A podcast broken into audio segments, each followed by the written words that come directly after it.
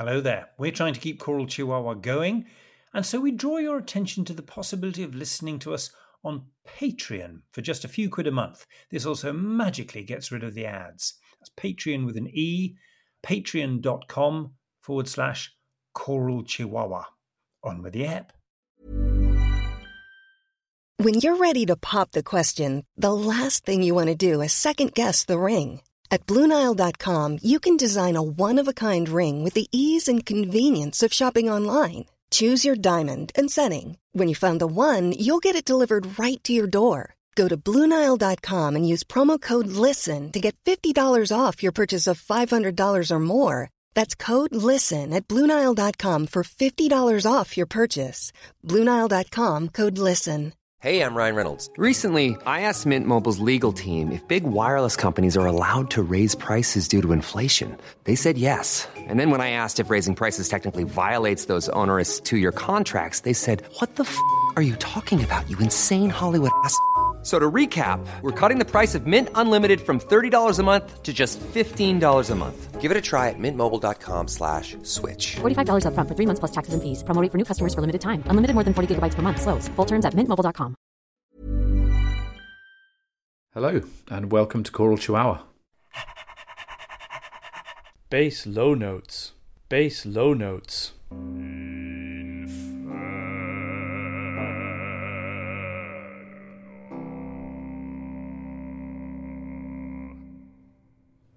That feels quite appropriate. And the vibe for this episode is certainly a little bit different. We're recording at night. Got the whiskey. Here they are. Uh, we've got a, a whiskey each cheers, cheers. in our hands, and we're sitting here thinking about parents and formative influences. Um, Robert, your dad passed away earlier this year, didn't he? Just He did uh, in in July, in July, a year after my mum, and it makes you think, doesn't it? Uh, it makes you start thinking about how you got to where you are and that sort of thing. Yeah, absolutely. My dad passed away 10 years ago this Mm. year, which I, I can't quite believe. You very kindly came and sang at his funeral. Um, yeah, it does. I kind of can believe that it's 10 years because it, it feels like an age since I saw him. But actually, when you put a date, when you put a time on it like that, you can't believe that the, that the time's passed that quickly. But look, before we get too morbid uh, and uh, yeah, start to go down that avenue, let's lighten the mood a little bit. Yeah, this is this is a bit of the King's Singers. King's Singers singing Flanders and Swann is pretty much my childhood.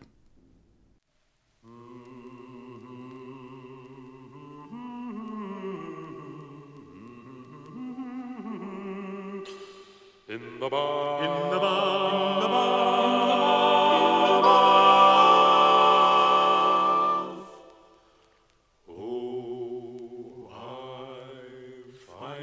simple pleasure when I've had a tiring day. In the bath, in the bath, where the noise of gentle sponging seems to blend with my tope in the A. In the bath, in the bath. To the skirl of pipes vibrating in the boiler room below, I sing a potpourri of all the songs I used to know. And the water thunders in and gurgles down the overflow in the bath, in the bath. Then the loathing for my fellows rises steaming from my brain in the bath, in the bath. And condenseth to the milk of human kindness once again in the bath, in the bath, in the bath. Oh, the tingling of the scrubbing brush, the flannel soft caress. To wield a lordly loofah is a joy I can't express. How truly is it spoken, one is next to godliness in the bath, in the bath, in the bath, in the bath.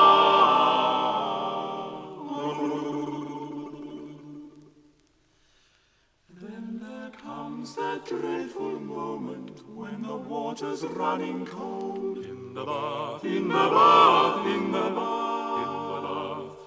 When the soap is lost forever and one's feeling tired and old in the bath, in the bath, in the bath. It's time to pull the plug out. Time to mop the bathroom floor. Oh, the towel is in the cupboard. And the cupboard is next door. Yikes! It started running hot. Let's have another hour or more. In the bath. In the bath. I can see the one salvation of the poor old human race. In the bath. In the bath, in the bath. Let the nations of the world all meet together face to face. In the bath, in the bath. Putting Carter, Castro, Callaghan, and all those other chaps. With Flanders, Swann, and Coward, then we'll have some peace perhaps. Provided the King's singers get the end without the taps. In the bath. In the bath. In the bath. In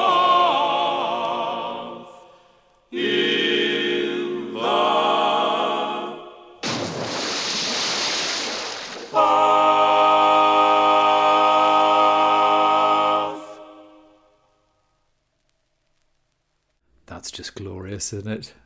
It is. It seems a gentler time in a way. Uh, that's 1970s, but a song from the 50s or 60s. Uh, the revue team, Flanders and Swann, Michael Flanders, Donald Swann, who uh, their music I think ran through my father like blood. It was a sort of life force, and it was very apparent with that and the odd bootlegged recording of the Goons in the 70s or Toy Town that he sometimes had. That that was him. He was a very busy man. He worked at a school and wouldn't let anyone else do a job if he he ought to have done it himself. But it was getting stuff ready for his sort of commemoration event that we started unearthing things like pictures of him in full tights in, in a production of some GNS with the Ashtead players um, where they got married. Uh, my mum in the 60s. And and getting correspondence from Godfather of mine. Oh yes, when your father used to come and stay, you know, his teens, it was absolute mayhem here. he used to work at a farm, and you know, whole plates of scones would dis- disappear. Um, and you know we didn't quite get that side of him. I suppose you don't as as your kids, but that his love for Flanders and Swann, their wordplay, gentle wordplay, it was very rarely at, at an individual's expense, an institution sometimes. Yeah, well, that explains why uh, some my first experience of Flanders and Swann was really with singing with Fagiolini, Pillar to Post, and uh, and and the Sloth, of course. The Pillar to Post, a love song about a pillar box. It's just it's so wonderful. It's simple, touching humour, isn't it? Yeah, yeah, absolutely. And, and the arrangement that's Gordon Langford um, arranging there. He did that fabulous arrangement of the oak and the ash, um, which I used to sing and absolutely love. Sort of jazz-based chords. Let's just list the, um, the singers there. It's the original lineup of them from the early 1970s. Uh, Nigel Perrin and Alastair Hume, countertenors. We'll come back to him actually in another episode. Um, Alastair Thompson, tenor. There's high tenor lines. Baritones, um, Tony Holt and Simon Carrington and Brian Kay bass. It's a proper Renaissance voice lineup. Yeah. That, you know, you got your altos, you got your high tenor, barytenors, and uh, and a bass. And their arrangements, the sheer fun they had. Uh, I, I, I remember being taken to see them in Malden in about 1978, and was just so taken by the fact that you could sing music as a group and have that much fun. But you, I mean, you can hear them having that much fun, can't you? Yeah. There's the smile is in the voice. Yeah. Yeah, absolutely. So that that's my sort of. I think that's probably my earliest musical memory. But your your parents was there music? That, uh, yeah, after a fashion. Uh, my mum was uh, apparently a very good singer in her youth, um, and she used to sing a lot at, at home. Um, I remember my dad telling me that he was actually a chorister uh, in St Patrick's Catholic Cathedral in Armagh.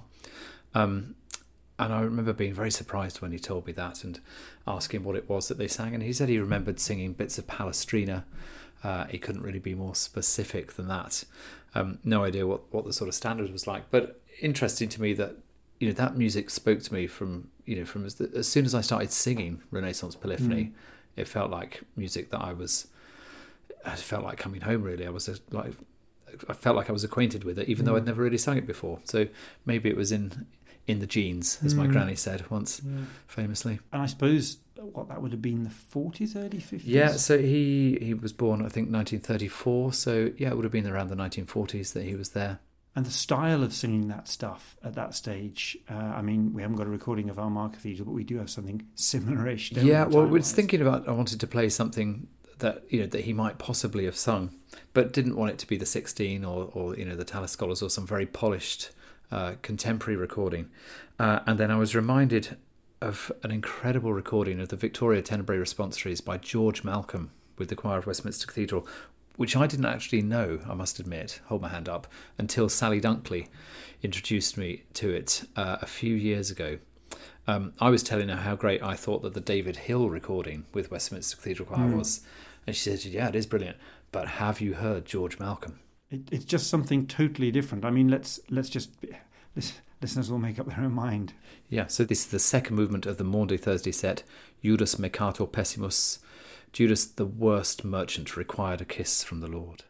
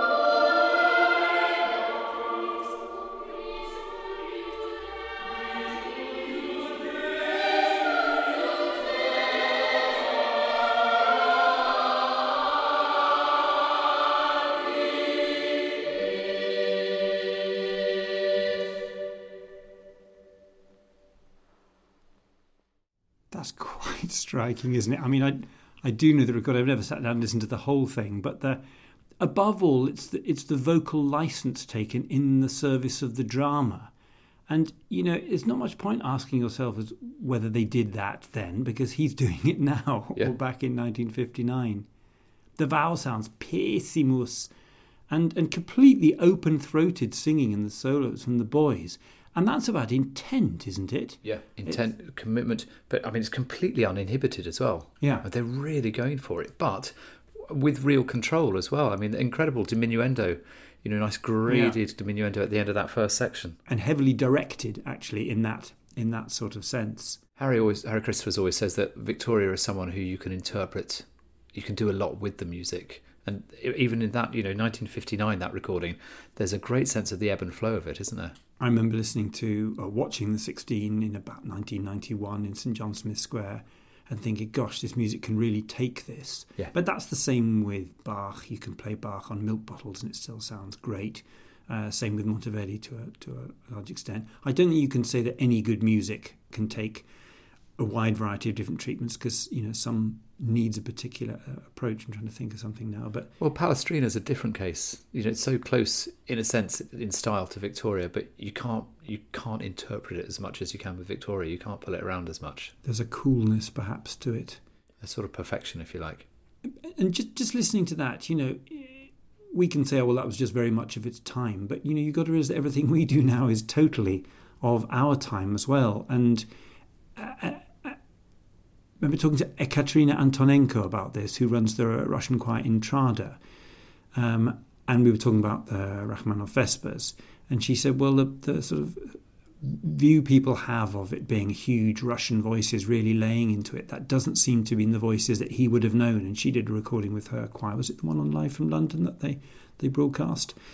Um, and it was much more what we would have thought of as a sort of uh, slightly politer English choir now, but with beautiful Russian, of course. Um, and sometimes, you know, views you have on music, uh, so much of it is taste. There's so much of it is taste, and so much of it is will the music take it? And as we said, the Victoria will.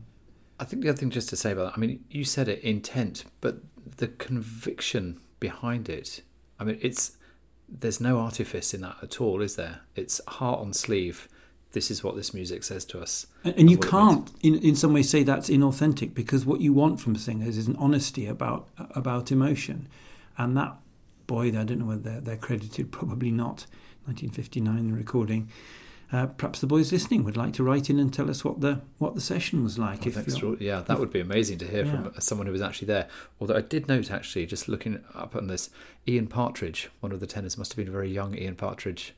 So, Ian, if by any chance you're listening to this, let us know what those sessions were like. Wow, wow. That's a bit of a journey, isn't it, from Flanders and Swann uh, to the Victoria Tenebrae responsories? Yes, although there is, uh, in my instance, there was Flanders and Swann in a sacred context once at my wedding. The, con- the congregational hymn was the hippopotamus song. Matthew Brooke sang it, and then everyone joined in in the uh, the final chorus. I say everyone, my French relations were sort of standing around like meerkats, thinking, "What's what is this strange English?" Um, were you in a church? Uh, no, actually, we were we were in the hall of the bishop's palace for that. Lovely. Um, I'm going to talk about Wesley. You remember that? Um, you're probably too young. Do you remember the R. White's lemonade? I'm a secret lemonade drinker. R. White's, R. White's. I'm trying to keep it up, but it's one of those nights. R. White's, R. White's, course, I remember those adverts. Yeah, well, on those. I'm a secret, well, not particularly secret lover of the music of Samuel Sebastian Wesley. It was so imprinted on me I was a chorister at Hereford Cathedral. My two brothers and I were all choristers, two at once. And that was the music that did it for me. We weren't very good, I think, at Tudor music. Palestrina, everything seemed to be quite slow and dull to my untutored ear at that stage. But Wesley, we really did. And we had a fantastic Henry Willis organ. And the big days for me were singing something like uh, Blessed be the God and Father, or my personal favourite, Ascribe unto the Lord. Great. Which in my memory is 26 minutes long. uh, but apparently it seems to be only 15 minutes long. I just, I just discovered. Um, in, in all these little sections.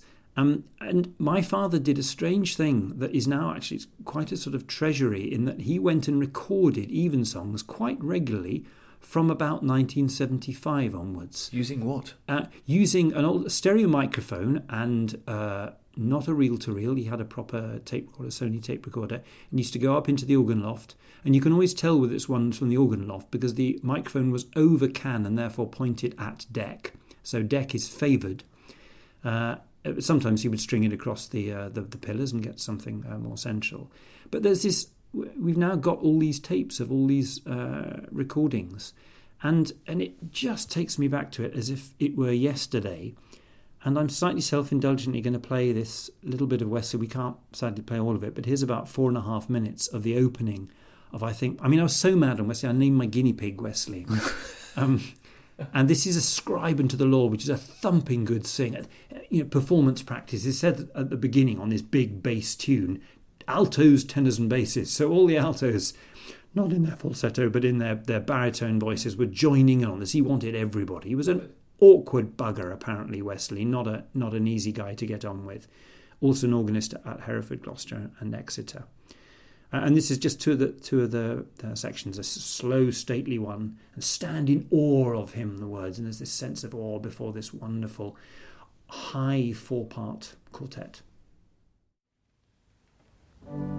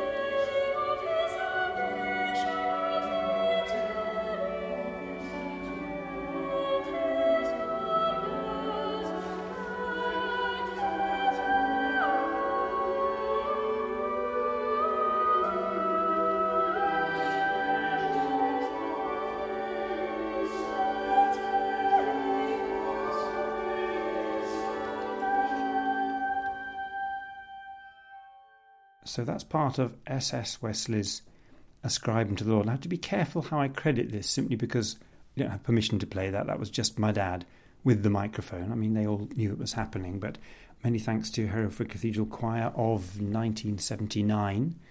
Uh, Roy Massey conducting, Robert Green playing the organ, and I think the singers there. It's David Hugh on alto 2, not sure who alto 1 was.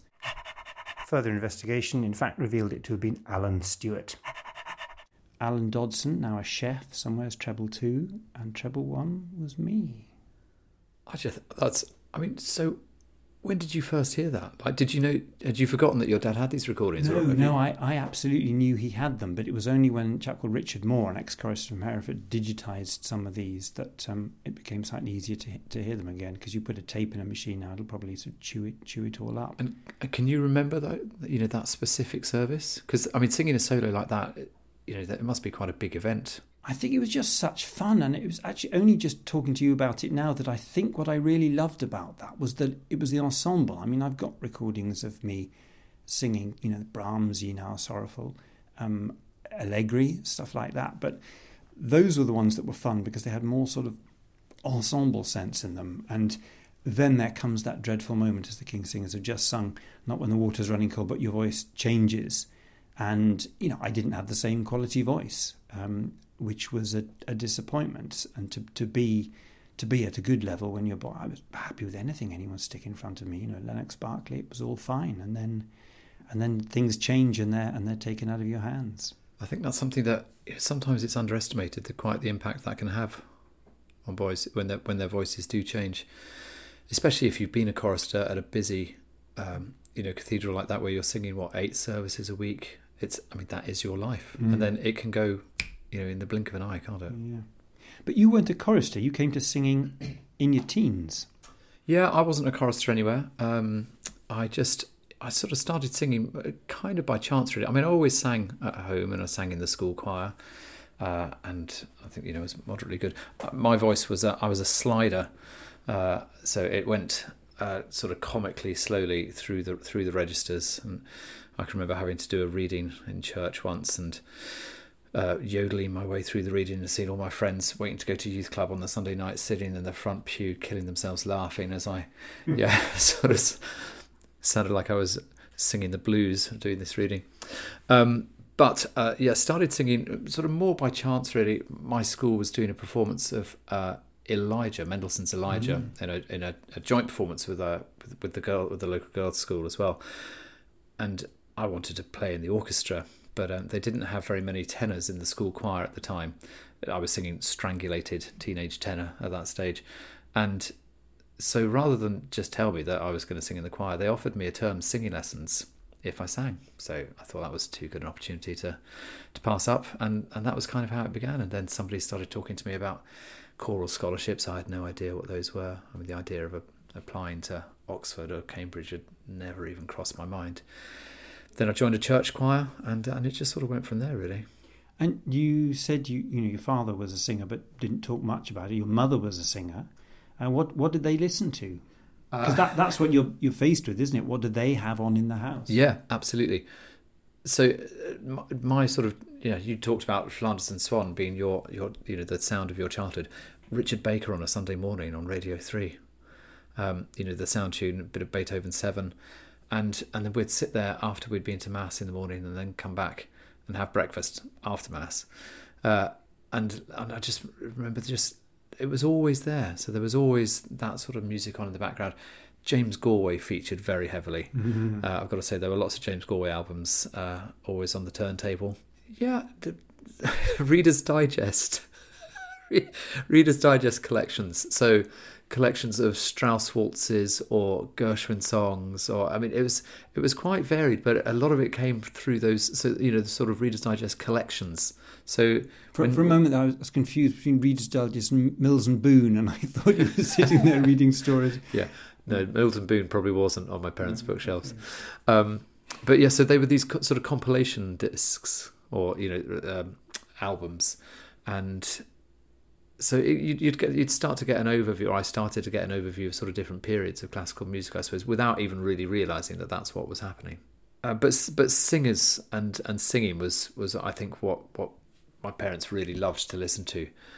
I can remember my dad telling me that the Dugan name could be traced back to the great bards and, and storytellers and harpers and musicians of, of Irish folklore and history. I, am not sure, maybe he was just telling me that to try and get me to practice a bit more. but I've always quite liked the idea that that might be there. Uh, Richard Tauber, the great Austrian tenor, was a was a particular favourite of my of my dad's. Um, but he loved Victoria de Los Angeles, the, the Spanish lyric soprano and I can still see the album cover with her in this in this huge dress. You know, we think of her as an opera singer, but actually, latterly in her career, she focused more on, on art song, singing French, German, and, and mm. Spanish repertoire. We're going to listen to a song called La Paloma, the Dove. Tonight, as the moon rises silver above the sea, I long for the harbour where you wait for me. Do you? For I know you sorrow when we're apart. I wish I could send a messenger from my heart. Then you may find a dove waiting at your window, singing a song of love to you at your window. Let it come in, and there, as it flies above you, know that its heart is mine, and it sings, I love you.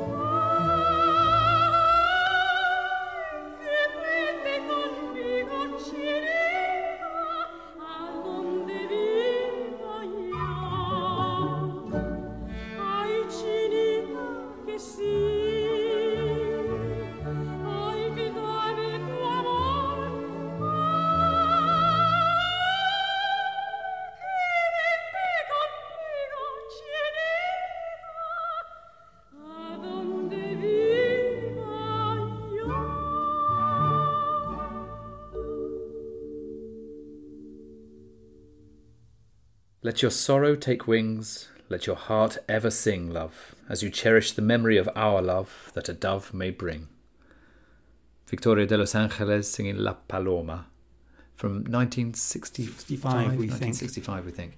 Yeah, it's all storytelling, isn't it? It's all intent, as we were saying with the Victoria. Maybe there's just the, not Victoria de Los Angeles, Thomas Luis de Victoria. And it's all intent and having something to say and storytelling. It's, I, I mean, there's such there's such control there, the inflection, the phrasing, uh, but it's so conversational. Yeah. Yeah, and lo- lovely orchestration. When we were looking up the date for that, I also came across this picture of Armagh Cathedral to take you back to your your dad. And um, so someone's written uh, by the picture, lol, I type in Irish Catholic churches near me. I recently moved to Sacramento, California, USA, and I get this. How hilarious is this? And someone's written underneath, I take it we won't see you there on Sunday. Wrong accent. I can't do an Armagh accent. Um, how are we going to finish today? I'm not sure I want to finish it. I'm, I'm really enjoying this. Enjoying the whiskey as well. Yeah, indeed. Cheers. Should, let's have a What's the Irish word? sláinte. Sláinte, there it is. So, having branched out a little bit with La Paloma, the dove there, uh, I thought maybe we should come back to something which is a bit more sort of terra firma for uh, choral chihuahua. And then I thought, I remembered that the last piece sung at my father's funeral was Justorum Animae by Mm. William Byrd. The souls of the righteous are in the hands of God, and this is the Sixteen with Harry Christophers.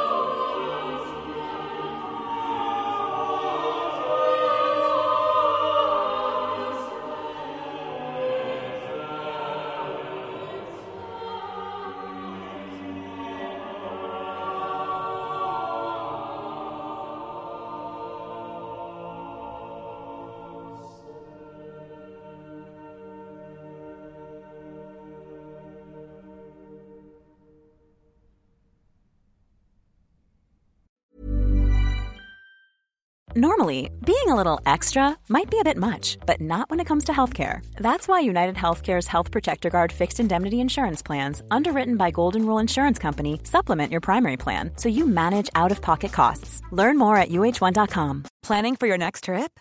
Elevate your travel style with Quince. Quince has all the jet setting essentials you'll want for your next getaway, like European linen, premium luggage options, buttery soft Italian leather bags, and so much more. And is all priced at 50 to 80% less than similar brands.